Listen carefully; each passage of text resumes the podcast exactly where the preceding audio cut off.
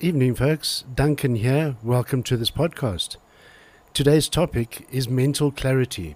It will be a short and sweet episode and is based on having a clear and focused state of mind. Now, we'll be going through the symptoms, the causes, how to handle and maintain clarity in thought, and then right at the end, a short summary. So, starting off with the symptoms. These are symptoms of poor mental focus or clarity chronic fatigue, forgetfulness, mental flatlining, lack of concentration, nausea, headaches, and vision impairment. So, what is it that causes these symptoms or these conditions? There are several different influencing factors. I'm going to go through them in a list form again. Nutrition, a lack of proper nutrition leads to an imbalance in chemicals and imbalance in your brain. Sleep disorders, they add to a lack of mental clarity. Bacteria, now believe it or not, studies have shown that an excess of sugar is your biggest mood swing or mental instability causing factor, which is caused by the bacteria in sugar. And then we can go to thyroid problems, chronic stress, food indulgences. These are all conditions that cause a lack of mental clarity.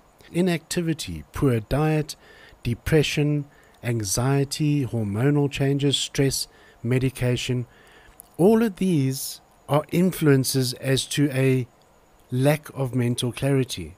So it's not one of these, it is a combination of. But it is something that definitely needs to be acknowledged and addressed. So, how do we combat brain fog or mental clarity? First of all, your digestive system plays a large and a crucial role in maintaining a mental, emotional, and psychological balance in your system. So, digestive system, we're talking about fasting, diet control, and proper nutrition. Now, these are all researchable. Just Google them, you will find them out. I will go into far more details later in this series of podcasts, so keep an eye out for those. The next one is exercise, regular activity that raises your heart rate and increases your blood flow and blood pressure. This regulates the blood flow, it keeps your mind balanced, or it adds to keeping your mind balanced. Chemicals released during activities of a physical nature directly impact the brain. The third thing is focus on your sleep. Sleep a minimum of 8 hours in order for the body to rejuvenate and to help relieve stress. Now, yes, 8 hours is the ideal.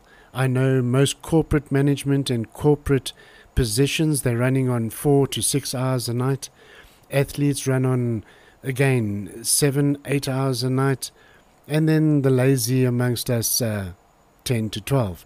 But essentially, eight hours is what your body needs to rejuvenate and rejuvenate properly. The quality of that sleep is also important. And then, fourthly, feed your brain.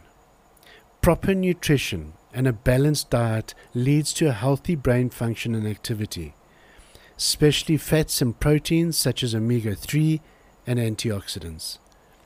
So, I'm not going to go into all the details of that right here in this podcast, but it is well worth you getting onto the internet, getting, getting onto Google, and start researching what nutritions, what antioxidants, what chemicals keep your mind balanced.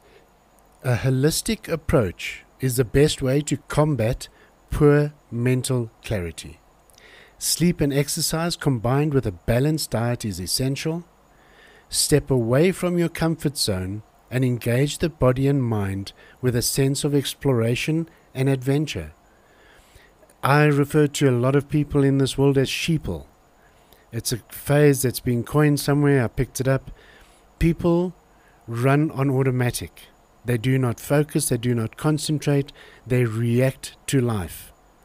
You need to step out of that habit because that habit goes negative very quickly without you realizing it, and you become manipulated in so many different aspects of your life. Your mind is lazy. Your body is naturally lazy. Step out of it. Let your mind focus. Pay attention to your mind, your thought process, your morals, your work ethics, your relationships. Focus on the small items that mean a lot in life. Break them down into easy steps. Conquer each step moving forward in a positive manner. Within a couple of short weeks, a couple of short months, you will notice a dramatic change in your mental clarity. It will be far easier for, to, for you to reach a decision. A lot more of your decisions will be correct and to your benefit. It's an amazing change around, and if you don't acknowledge its existence or you don't take positive steps to change your mental clarity, you will remain reacting to life. So, in a quick summary, I just want to relate the following to you. Your mind is the most confusing, yet the most dynamic part of your existence. If you think about it, during our entire schooling, now I'm talking about back in the 80s for myself, but things may have changed, but we learnt about 12 different subjects, and not one of these were about our mind or self realization or even spirituality. We never learnt about thought processes, core belief structures, habits, psychological events, and how to manage them. We all took our lead from our circle of influence.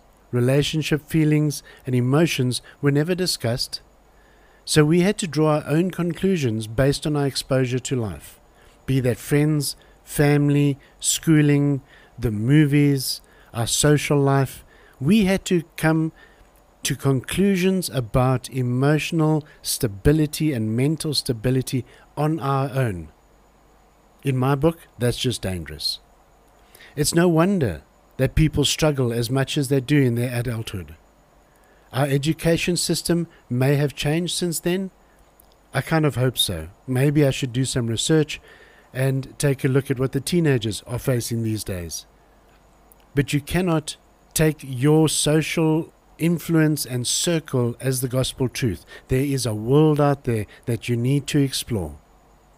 Your mind can be your best friend, but just as easily be your greatest enemy. Mastering your mind and thought processes may be your greatest task in life. If you seek to maintain a balance, an understanding, and move forward on every single decision you make. Do the research, it is well worth taking a look at. So, mental clarity comes down to what are you going to do to establish your mind as an authority in your own thought process. Take charge of it.